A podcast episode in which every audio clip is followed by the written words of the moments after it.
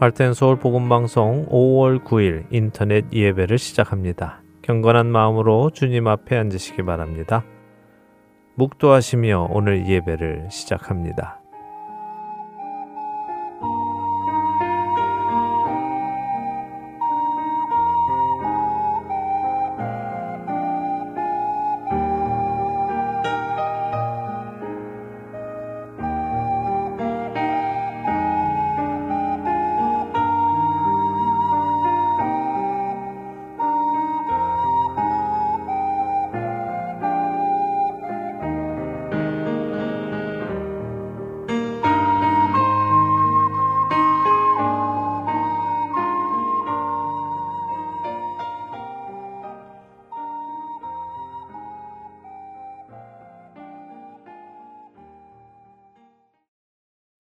함께 찬송하겠습니다. 새 찬송가 15장, 통일 찬송가는 55장입니다.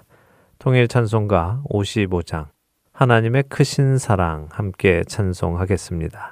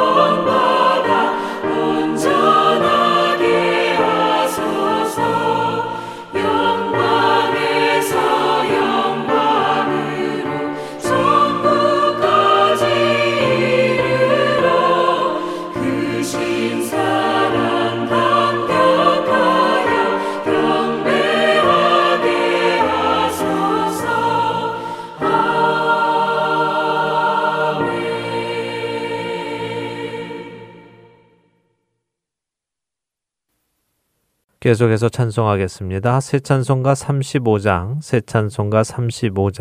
통일 찬송가는 50장, 통일 찬송가 50장, 큰 영화로우신 주 함께 찬송하겠습니다.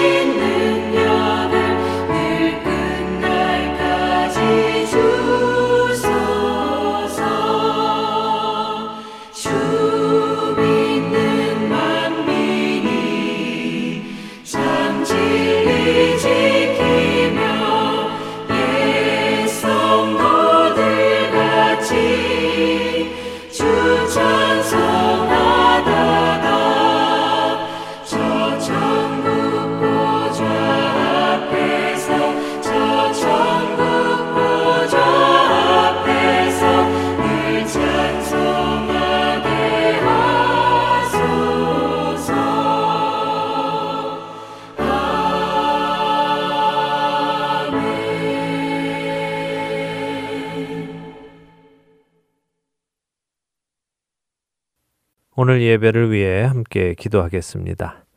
하늘에 계시는 하나님 아버지, 한 주도 주님 안에서 지켜주시며 하나님의 아들 예수 그리스도를 따라 살게 하여 주심에 감사드립니다.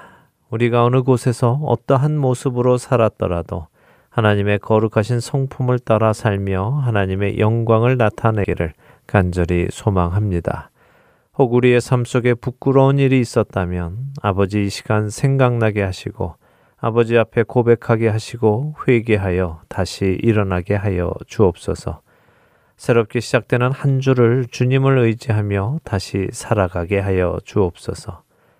하나님, 우리가 살아가는 이 세상이 참으로 혼란스럽고 어수선합니다. 이 혼란스럽고 어수선한 세상에서 우리가 어떻게 살아가야 할지를 분명히 알게 하시고 또 그렇게 살아가게 하여 주옵소서. 세상에 빛이 되게 하셔서 길 잃은 자들을 주님께로 인도하게 하시며 그 일에 쓰임받기에 부족함이 없는 저희가 되도록 빚어 주옵소서. 한 주간도 주님 안에서 깨어있게 하시고 주님 오실 날을 준비하는 저희 한 사람 한 사람 되게 하여 주시기를 간절히 소망하며 우리를 구원하신 예수님의 이름으로 기도드립니다. 아멘. 계속해서 찬송하겠습니다. 새 찬송가 420장, 새 찬송가 420장, 통일 찬송가는 212장, 통일 찬송가 212장, 너 성결케 위해 함께 찬송하겠습니다.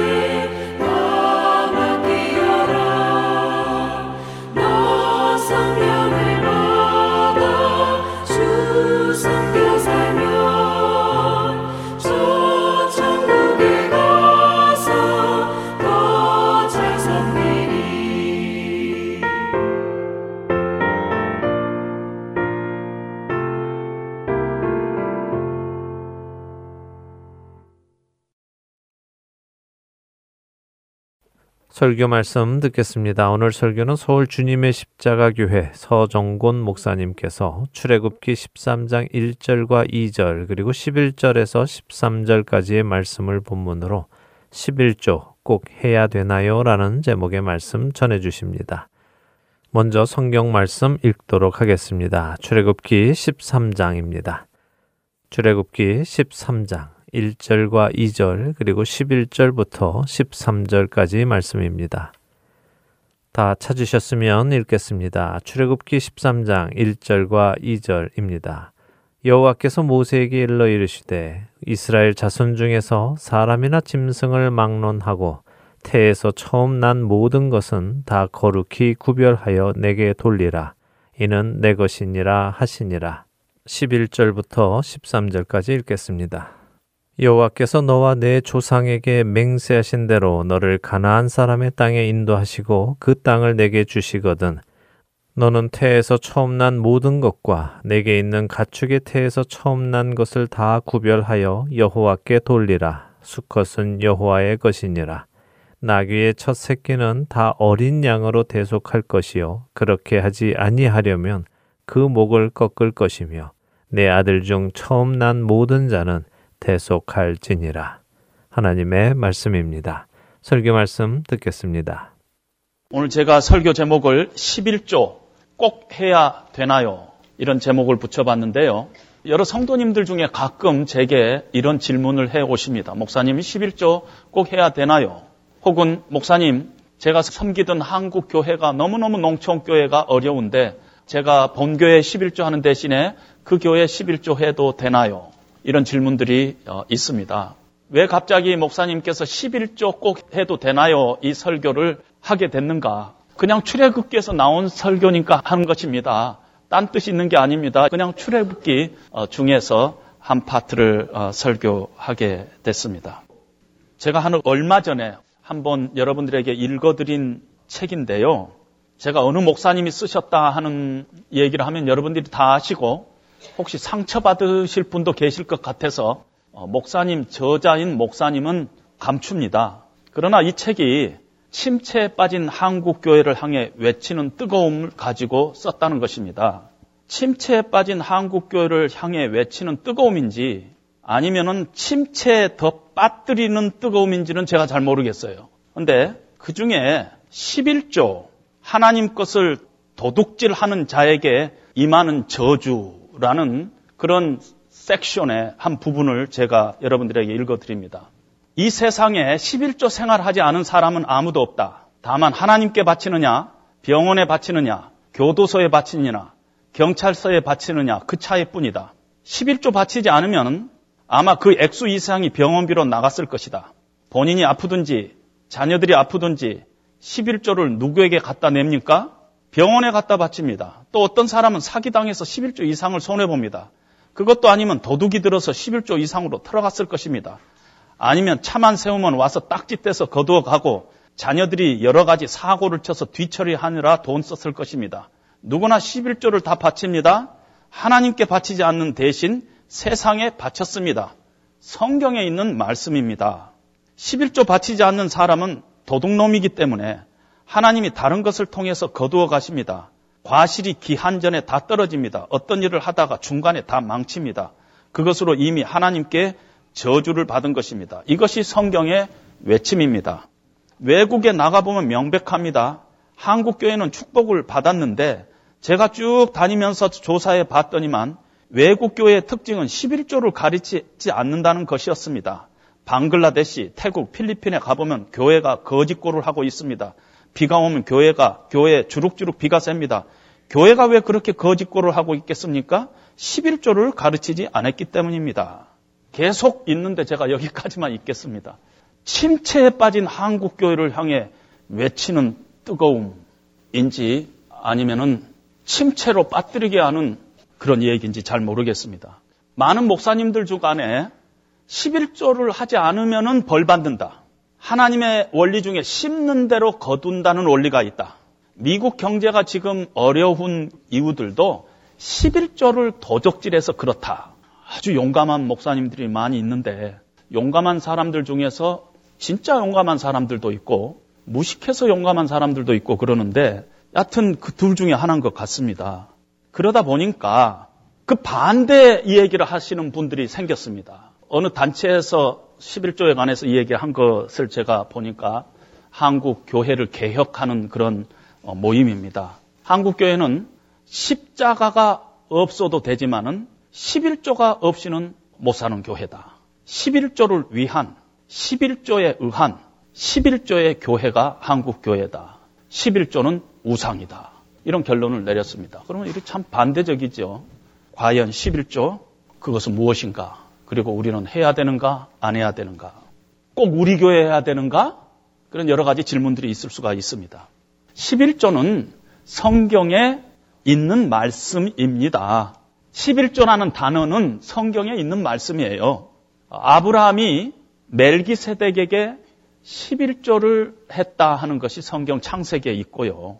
야곱이 꿈의 사닥다리 환상을 보고 아침에 일어나서 거기에 돌기둥을 세우고 하나님께서 주신 모든 것에서 10분의 1을 내가 하나님 앞에 반드시 드리겠나이다 하고 서원하면서 그 자리를 베델이라고 했습니다. 레위기에 보면 아주 직접적으로 막대기를 세워놓고 10번째 것은 다 여호와의 것이니라 이렇게 얘기하고 있습니다.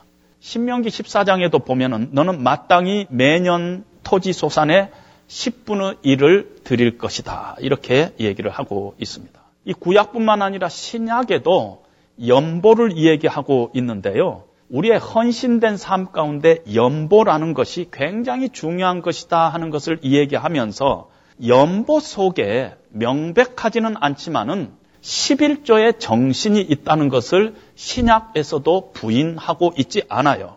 매주일 첫날에 너희 각 사람이 일을 얻는 대로 저축하여 두어서 내가 갈 때 연보를 하지 않게 하라. 매주 첫날에 너희 각 사람이 이익을 얻는 대로 이익에 따라서 네가 얼마만큼 버느냐 거기에 따라서 저축하여 두어서 내가 갈 때 급하게 또 아주 준비되지 않은 마음으로 그렇게 연보를 하지 않도록 하라 하는 그러한 부분들이 신약에도 나와 있습니다. 그래서 헌금이라는 것은 전혀 교회를 유지하기 위해서 우리가 만들어낸 어떤 것이 아니라 11조라는 것이 어떤 우상이 아니라 성경에 있는 하나의 개념입니다. 우선 제가 오늘 말씀드리고자 하는 것은 헌금의 원칙, 헌금에 들어있는 그 기본적인 그 정신, 거기에 대해서 말씀을 드립니다. 형식은 절대적이지 않습니다. 11조는 형식이라는 의미에서는 절대적이지 않아요. 여러분들이 드릴 수도 있고 안 드릴 수도 있어요. 그것이 의무고 명령이고 안 드리면 벌받고 그런 것이 아닙니다. 그럼에도 불구하고 그 11조의 정신은 오늘날에도 우리에게 유효하다 하는 것이 우선 결론입니다. 헌금의 원칙 중에서 일반적인 원칙 2개와 오늘 본문을 통해서 도출해낼 수 있는 3가지 원리를 오늘 나누기를 원합니다. 첫 번째, 헌금이라는 것이 뭐냐면은 헌 플러스 금입니다. 헌은 드린다 하는데 여기에 마음이 포함되어 있고요. 금은 돈입니다. 헌금에서 중요한 건 헌이에요. 금보다는 헌이에요. 마음 없이 드리는 금은 진정한 의미에서 헌금이 아니라는 것입니다. 마음이 중요합니다. 고린도 후서 8장 5절에 보면은 고린도 교회에 헌금 생활을 하는데 그들이 먼저 자신을 주께 드리고 헌이지요. 자신을 먼저 드리고 또 하나님의 뜻을 따라 우리에게 금을 우리에게 보냈다는 것이야. 고린도 교회가 헌금 생활을 하는데 다른 예루살렘 교회가 어려움 가운데 있으니까 돈을 모아가지고 이렇게 보내는 이런 구제사역, 선교사역에 하는 그 원칙이 그들이 고린도 교회가 먼저 자신을 주께 드리고 또 하나님의 뜻을 따라 우리에게 주었다는 것입니다. 헌이 먼저 있었어요. 그 다음에 금이 그 다음에 따랐습니다. 헌금의 원칙 중에 하나는 마음이 중요하다는 것입니다. 우리나라 초대교회, 지금부터 한 100여 년 전에 우리나라에만 있는 헌금 제도가 있습니다. 날 헌금, 날 연보라는 게 있었어요. 데이, 날이라는 건 데이예요. 데이 연보. 여러분 시골교회에서요. 헌금 하듯이 날을 헌금을 했어요. 기도하면서 헌금 주머니에 작정해서 써넣었어요. 2014년도에 저는 5일을 하나님 앞에 헌금합니다 하면서 날을 써가지고 냈어요. 그래서 그 다음 주일에 목사님께서 그 교인들의 전체 날을 합해가지고 2014년도에는 우리 교회의 날 연보가 201입니다. 이렇게 발표를 했어요. 성도들이 다 이 날 연보로 했던 것을 합산했더니 200이래요. 왜 그런 일이 있었냐면은 그 날수만큼 하나님의 교회 일을 감당하겠다는 것입니다. 몸으로, 시간으로 감당하겠다는 것이에요.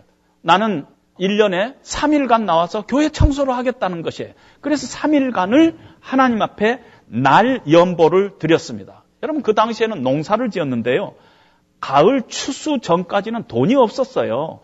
그래서 매주 헌금을 한다든가 매달 이렇게 헌금을 한다든가 그렇게 헌금을 할 수가 없었어요.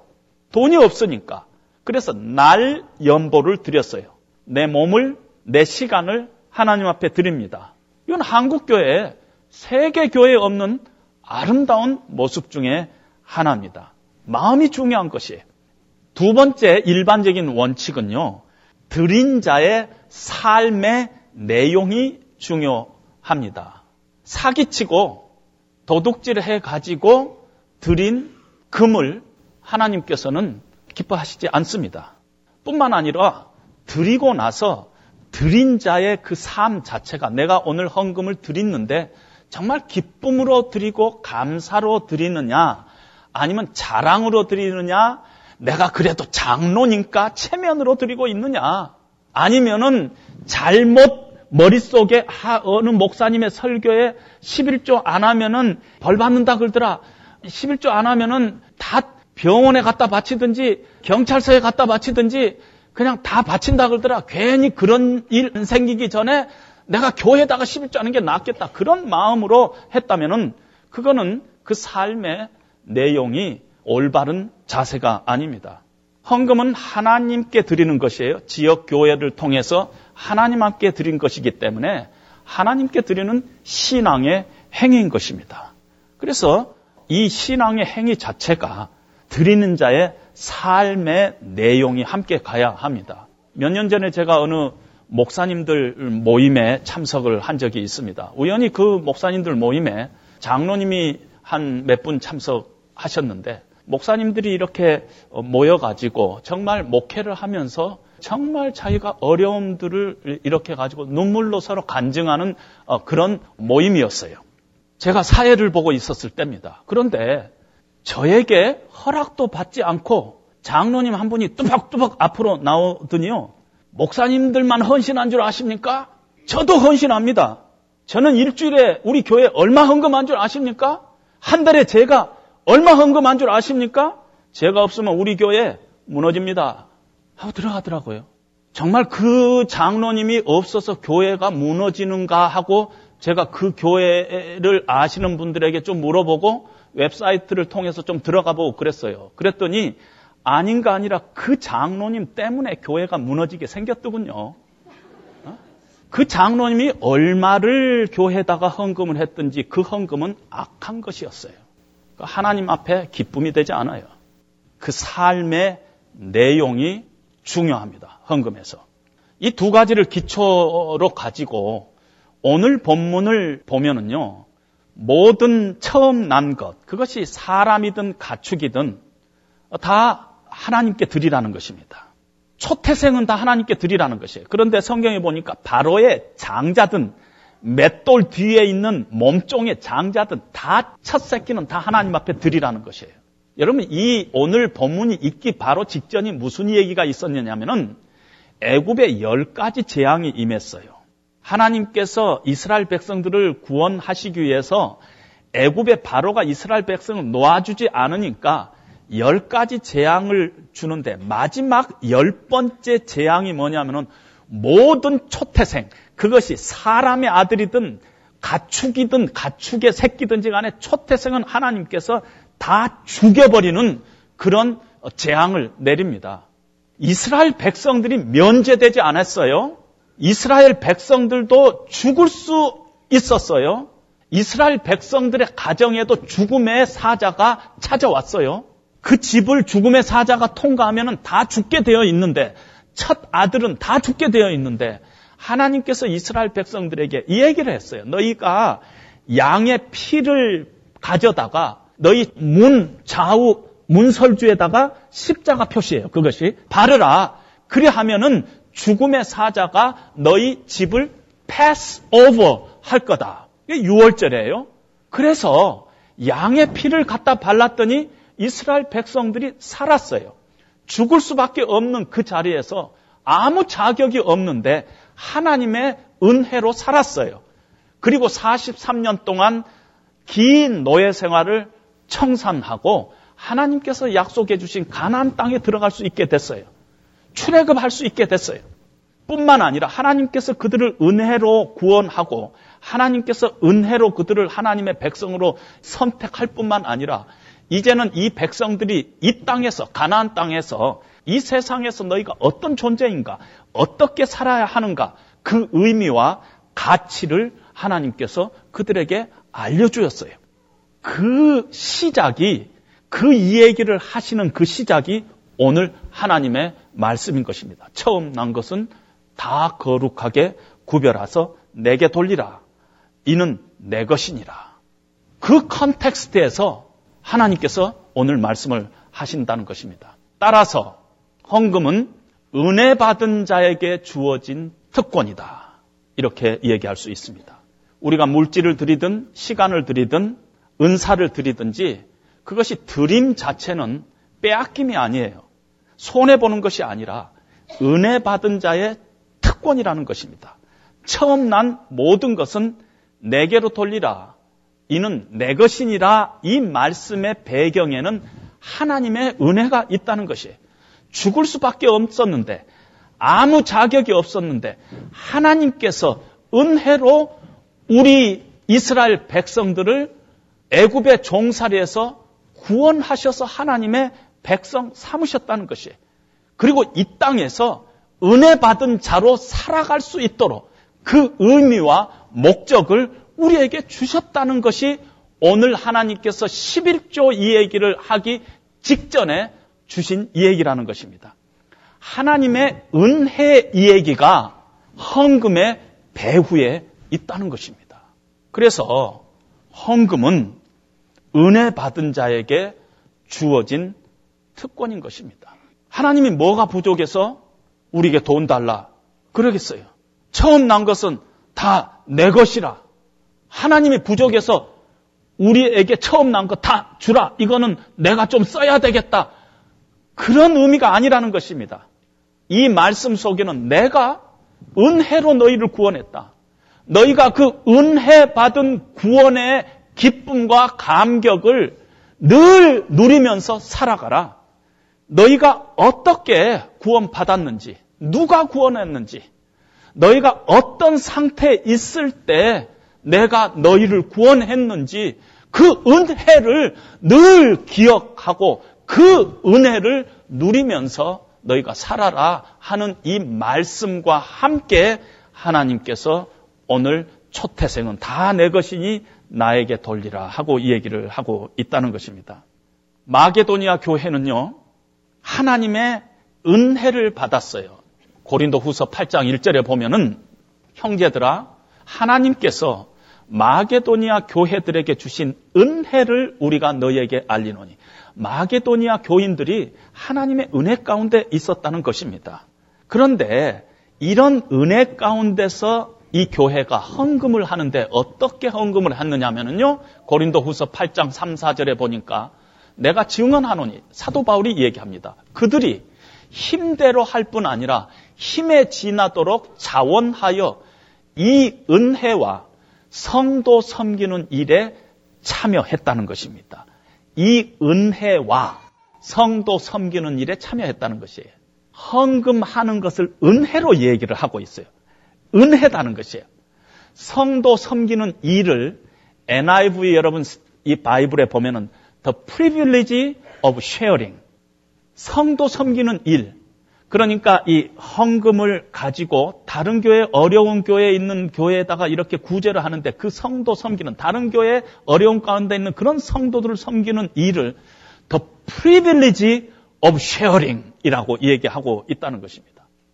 헌금 그 자체는 은혜고 헌금은 은혜 받은 자가 하는 특권이라는 것이에요. 더 프리빌리지라는 것을 사도 바울이 얘기하고 있다는 것입니다. 여러분, 하나님께 아무나 헌금하는 줄 아세요? 하나님께서 아무 돈이나 받으신 줄 아세요? 돈만 내면 다 그것이 헌금인 줄 아세요? 아니에요. 하나님의 은혜로 하나님의 자녀가 된 사람이 하나님의 그 은혜를 생각하면서 드리는 물질이 헌금이라는 것입니다. 돈만 내면 다 헌금이 아니라는 것이에요. 절대 아무나 하는 것이 헌금이 아니에요. 은혜 받은 자, 하나님의 자녀만 하는 특권이 헌금이라는 것입니다.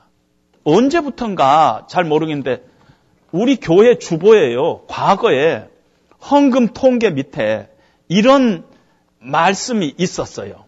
아직 예수님을 믿지 않으신 분들은 헌금하지 않아도 좋습니다 하는 거가 헌금 통계 밑에 있었는데 언제부터 누가 뺐는지 모르겠어요. 누가 뺐어요 도대체? 저는 뺀 적이 없어요. 그런데 언제부턴가 이게 빠졌어요.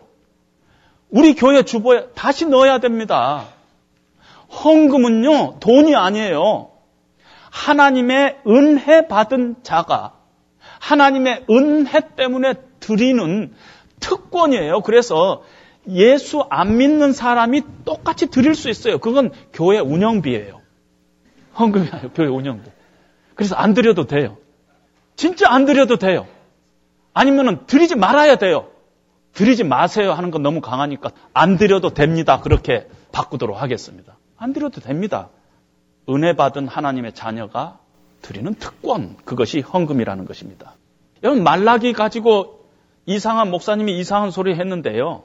말라기에 너희가 어찌 하나님의 것을 도둑질하느냐 하니까, 아, 11조 안 내면 도둑질하는 것이구나, 이렇게 얘기합니다. 그리고 내가 하늘 문을 열고 너희에게 복을 쌓을 것이 없도록 붙지 않은가 보라. 그러니까 아, 11조 많이 하면 우리가 복을 받는구나, 이렇게 해석을 합니다. 11조 하면은 복 받는다. 한국에서 제일 11조 잘하는 교회 복 받았는지 안 받았는지 한번 여러분들 보시면 알 거예요. 여러분, 말라기의 이 컨텍스트는 말라기 당시의 이스라엘 백성들이 다 하나님의 은혜에서 떠나 있었어요. 철저하게 악한 길을 가고 거짓과 불의와 우상 숭배에 빠졌어요.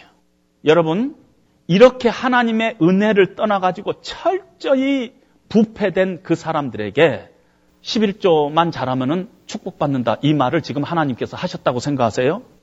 아니면 다른 건 잘하는데 너희들이 지금 11조만 지금 잘 못하고 있으니까 요것만 잘하면 너희가 복받는다, 이렇게 하나님께서 말씀하신 것이에요? 천만의 말씀이에요. 그 당시에 이스라엘 백성들이요, 얼마나 엉터리였는가 몰라요. 하나님 앞에 제사를 드리러 나갔어요. 안 드린 거 아니에요. 교회는 나갔어요. 그런데 집에서 제일 병들고 갖다 버렸으면 하는 그런 흠 있는 것 갖다가 하나님 앞에 제사로 드렸어요. 불신자와 연애를 했어요. 그래서 불신자하고 결혼하기 위해서 정말 조강지처를 벌이는 일들이 생겼어요. 물론 11조 안 하죠. 그러면서 하나님께 원망하고 불평했어요. 하나님께서 우리를 풍요롭게 해주지 않는다는 것이, 그래서 우리가 순종해봤자 무슨 소용이 있느냐는 것이, 잘못된 건 다 하나님 탓했어요. 하나님께서 그때 이 말라기를 통해서 그 백성들에게 이 얘기한 것입니다. 너에게 심판이 임할 것이라는 것이. 그러나 너희가 회개하고 돌아오기만 하면은 내가 너희를 다시 살리겠다 하는 말씀이 말라기예요. 그런 컨텍스트에서 하나님께서 11조를 얘기하고 있는 것이, 헌금은요, 드리는 자의, 은혜 받은 자의 특권이요, 감사합니다. 헌금 속에 숨어있는 이 감격과 특권을 우리는 놓치지 말아야 하는 것입니다. 두 번째, 이 헌금 안에 들어있는 어떤 그 비밀이 뭐냐면은 하나님의 주권을 인정한다는 고백이요, 선포예요. 11조는요, 하나님의 주권을 인정하는 고백이요, 선포라는 것입니다. 처음 난 것, 모든 것은 내게 돌리라. 이것은 내 것이니라. 여러분, 하나님 것이 아닌 것이 세상에 어디 있겠어요? 근데 하나님께서 처음 난 모든 것은 내 것이라고 얘기했을 때 그 말씀은 무슨 말씀이냐면은 하나님 것이라는 것을 우리에게 상기시키기 위해서 특별히 이런 처음 난 것은 하나님께 돌리게 함으로 인해서 이 세상의 모든 것이 하나님의 것이라는 것을 우리로 하여금 고백하고 선포하고 기억하게 하시는 것이라는 것입니다. 여러분, 오늘이 주일이에요. 로드데이예요. 주일날만 주일이에요. 주일이 일주일의 첫날이에요. 초태생이나 마찬가지예요. 월요일부터 토요일까지는 주의 날이 아니다는 게 아니에요. 월요일부터 토요일까지도 주의 날인데 오늘 주의 날 첫날을 하나님 앞에 우리가 예배하면서 드리면서 이 모든 날들이 하나님의 날이다 하는 것을 우리로 하여금 기억하고 고백하게 하기 위해서 한 주의 첫날, 주일날 우리가 하나님 앞에 모여서 예배를 드리게 하는 것입니다. 이 날을 구별해서 대표적으로 주의 날로 삼고 모든 날이 하나님의 날이라는 것을 우리로 하여금 상기하고 우리로 하여금 선포하도록 하나님께서 주의 날을 삼으신 것입니다. 감사주일만 감사주일이고 나머지 51주는 감사하는 날이 아니에요? 아니잖아요. 1년 365일 범사에 우리가 감사해야 되는데 그 중에서 특별히 1년에 한 주일을 감사주일로 정하고 그 날을 하나님 앞에 감사드리면서 1년 52주가 1년 365일이 다 하나님 앞에 우리가 감사드리는 주일이고 감사드리는 날이라는 것을 우리로 하여금 선포하고 고백하고 상기하도록 하나님께서 만드신 것입니다. 처음 난 것, 그것이 사람이든 짐승이든 하나님의 것이다. 하나님이 우리의 모든 것의 주인이 되어주신다. 그것을 우리가 고백하도록 하나님께서 말씀하신다는 것입니다. 그래서 여러분들이 헌금 중에 그것이 11조든지 그것이 21조든지 그것이 31조든지 그것이 5일조든지 그것 자체는 절대적인 규례가 아닙니다. 그럼에도 불구하고 우리가 11조라는 그 이름으로 우리가 드릴 때 그 이름 혹은 그 내용, 내가 드리는 그 헌금, 그것이 형식상으로는 10분의 1도 될 수 있고 20분의 1도 될 수 있고 5분의 1도 될 수 있어요. 그러나 그 헌금, 11조라는 이름으로 드리는 헌금, 그때 내가 하나님의 은혜에 대한 감사와 감격으로 그리고 내가 이 땅에서 누리는 모든 것이 하나님 것이라는 고백과 함께 드리는 것으로는 이 11조라는 것이 어떤 가이드라인을 우리에게 제시해 줄 수는 있다는 것입니다. 그래서 11조는 꼭 해야 됩니까? 했을 때 꼭 하지 않아도 된다. 이렇게 저는 답을 할 수 있습니다. 그러나 11조 안에 들어있는 그 내용, 그 정신, 그거는 우리가 철저히 붙잡아야 될 하나님의 뜻이다 하는 것입니다. 헌금은요, 그런 의미에서 그냥 돈이 아닙니다. 헌금은 파워예요. 우리가 주님의 주님 되심을 선포하고 주님의 로드십을 우리가 고백하고 우리가 기억하면서 드리는 신앙 행위이기 때문에 이 신앙 행위 안에는 반드시 하나님이 능력과 함께 하십니다. 우리가 로마서 6장을 한번 보면은요. 로마서 6장 13절에 보면은 너희 지체를 불의의 무기로 죄에게 내주지 말고 오직 너희 자신을 죽은 자 가운데서 다시 살아난 자 같이 하나님께 드리며 너희 지체를 의의 무기로 하나님께 드리라. 우리의 이 몸을 이 죄에게 드리지 말고 하나님 앞에 드리라. 그리하면 로마서 6장 14절이 빠졌습니다. 그리하면 죄가 너희를 주장하지 못하리라. 이상하죠? 우리 몸을 하나님 앞에 드리면은 죄가 우리를 주장하지 못한다는 것입니다. 내 몸을 하나님 앞에 드리면은 죄가 너희를 주장하지 못한다는 것이에요. 우리의 몸을 우리의 시간을, 우리의 물질을 하나님의 은혜를 기억하면서 하나님의 주권을 기억하면서 선포하면서 우리가 드리면은 그것이 능력이 되어서 죄가 우리를 주장하지 못하게 한다는 것입니다. 우리가 드리는 물질을 바르게만 드리면은 우리의 삶 가운데, 우리의 가정 가운데 우리의 모든 관계 가운데 우리의 생업 가운데, 우리의 직장 가운데 죄가 너희를 주장하지 못하게 하는 하나님의 능력이 그때 같이 함께한다는 것이에요. 그렇기 때문에 헌금을 드리는 것은 바로 드리면은 그 헌금 안에는 능력이 있는 것이에요. 그냥 헌금을 드리는 것이 아니에요. 하나님의 능력을 선포하면서 드리는 것이에요. 헌금을 드릴 때마다 하나님의 은혜를 선포하고 하나님의 로드십을 선포하면서 드릴 때마다 죄가 우리를 주장하지 못하는 그 능력이 우리와 함께 같이 한다는 것입니다. 그래서 이 헌금 안에는 영적인 파워가 이 안에 있는 것이에요. 제대로만 하면. 오늘 본문에 보면은요, 특이한 부분이 13절에 나오고 있는데, 13절에 보면은 나귀의 첫 새끼는 다 어린 양으로 대속할 것이요, 그렇지 아니하려면 그 목을 꺾을 것이라. 여러분, 나귀가요 이스라엘 백성들에게 굉장히 유용한 재산이었어요. 타고 다니기도 하고 일도 하기도 하고 어떻게 보면 굉장한 재산이었어요. 첫 나귀를 대속하는데 만약에 대속하지 않으려면은 이 대속이라는 게 그것을 하나님 앞에 드리는 거예요. 하나님 앞에 드리지 않으려면은 차라리 목을 꺾는 게 낫다는 것입니다. 하나님의 주권을 선포하면서 하나님 앞에 드리지 않으려면은 그 목을 차라리 꺾는 게 낫다는 것입니다. 그것이 아무리 훌륭한 것이라도, 그것이 아무리 유용한 것이라도 아예 목을 꺾어버리라는 것이에요. 그것이 여러분들의 물질일 수 있어요. 그것이 여러분들의 재능일 수 있어요. 그것이 여러분들의 학식일 수 있어요.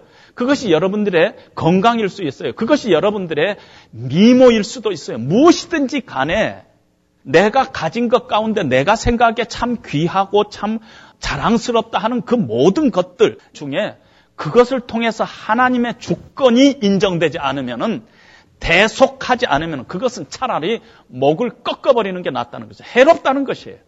여러분, 근데 가만히 보면은 돈이 많아가지고 인생 망치는 사람 많습니다. 언제? 돈이 하나님의 주권 안에 있지 않으면 그 돈 때문에 망하는 사람이 많아요. 여러분, 학식이 높은 사람이 많아요. 많이 배운 사람이에요. 그런데 그 학식이 하나님의 주권 안에 있지 않으면 그것이 교만이 되고 하나님 앞에 영광이 되지 않고 하나님의 앞에 아주 거침돌이 된 경우가 많이 있다는 것입니다. 건강한 사람이 있어요. 그런데 그 건강 때문에 하나님을 의지 않고 내 건강을 의지하고 살아가고 있다면은, 건강이 하나님의 주권 안에 있지 않고 주권 밖에 있으면은 그 사람은 그 건강 때문에 망한다는 것이에요. 그런 사람은 병이 들든지 가난하든지 무식하든지 차라리 실패해서 하나님의 은혜를 붙잡고 있는 것이 훨씬 낫다는 것이에요.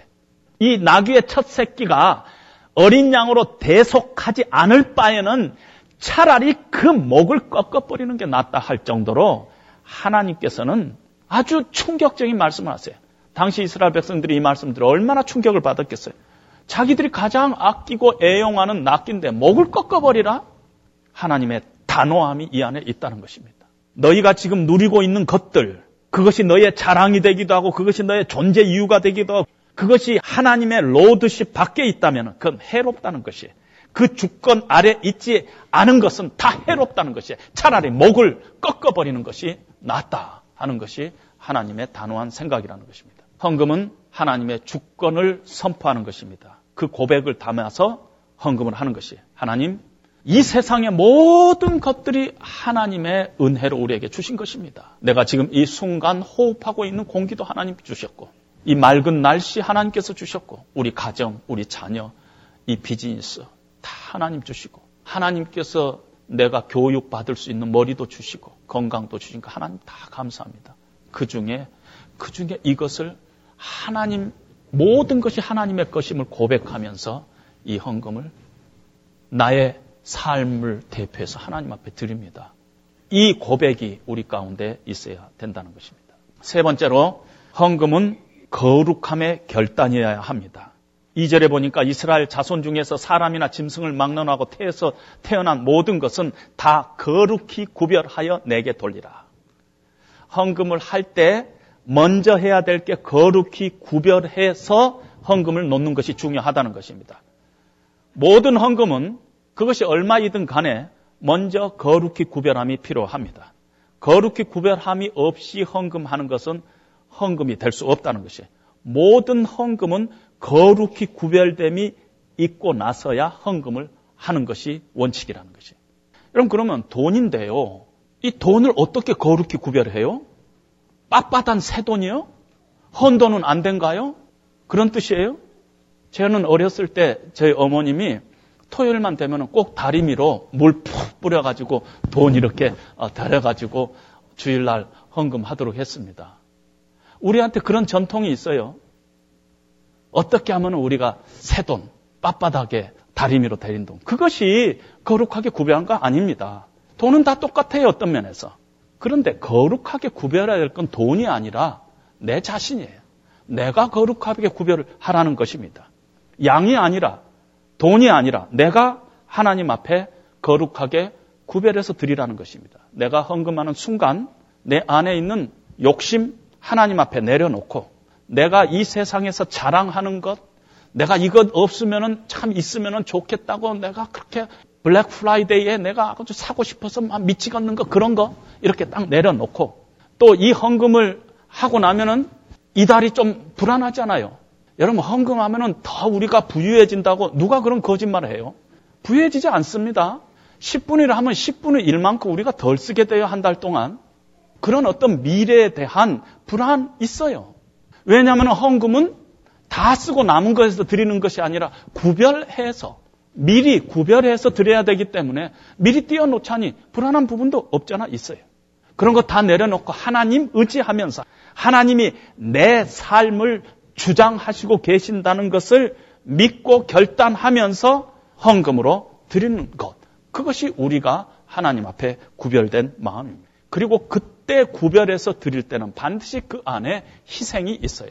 여러분, 헌금을 내는데 헌금은 희생이에요. 희생이 없는 헌금은 없어요. 모든 헌금 안에는 거룩한 결단이 있어요. 과부의 동전 두랩돈은, 그것이 양이 많고 적음을 떠나서 그 과부에게는 결단이 있었던 것이에요. 헌신이 있었어요. 희생이 있었어요. 그것을 예수님이 보시고 아름답다고 한 것입니다. 자기의 욕망을 내려놓고, 미래에 대한 불안도 내려놓고, 하나님 앞에 다 내려놓고 드리는 그것, 그것이 하나님 앞에 거룩하게 드리는 것이라는 것입니다. 그것이 결단이에요. 그래서 여러분, 다 가져도 부족한 세상이잖아요.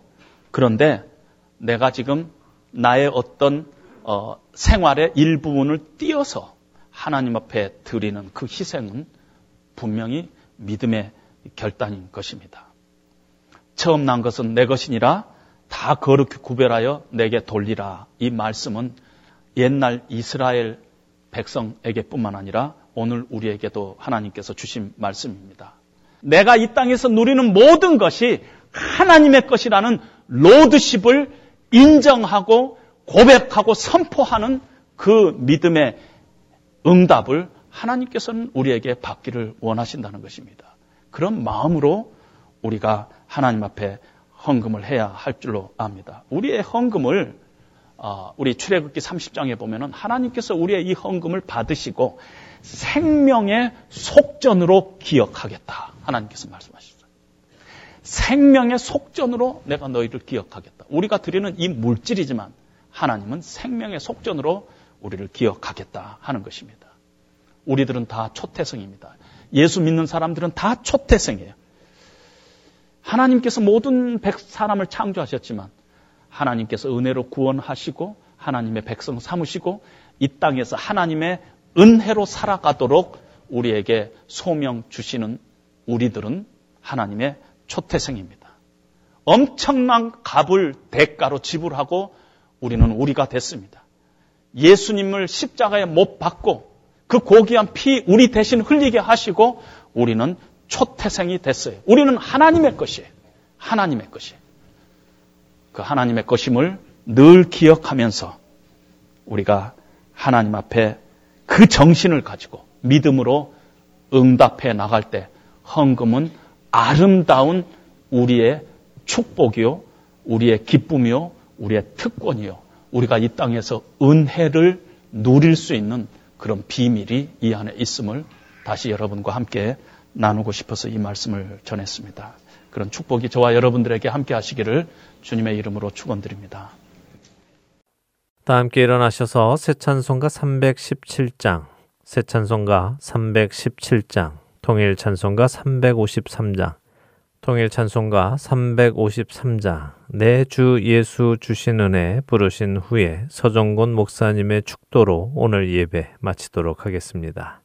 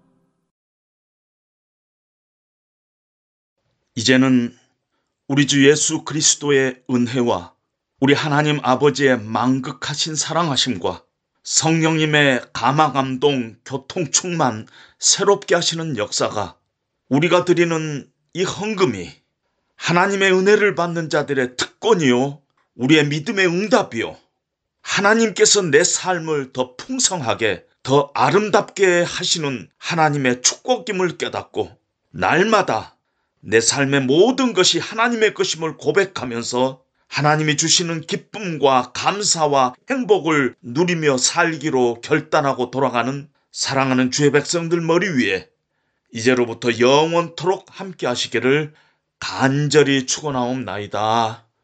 아멘.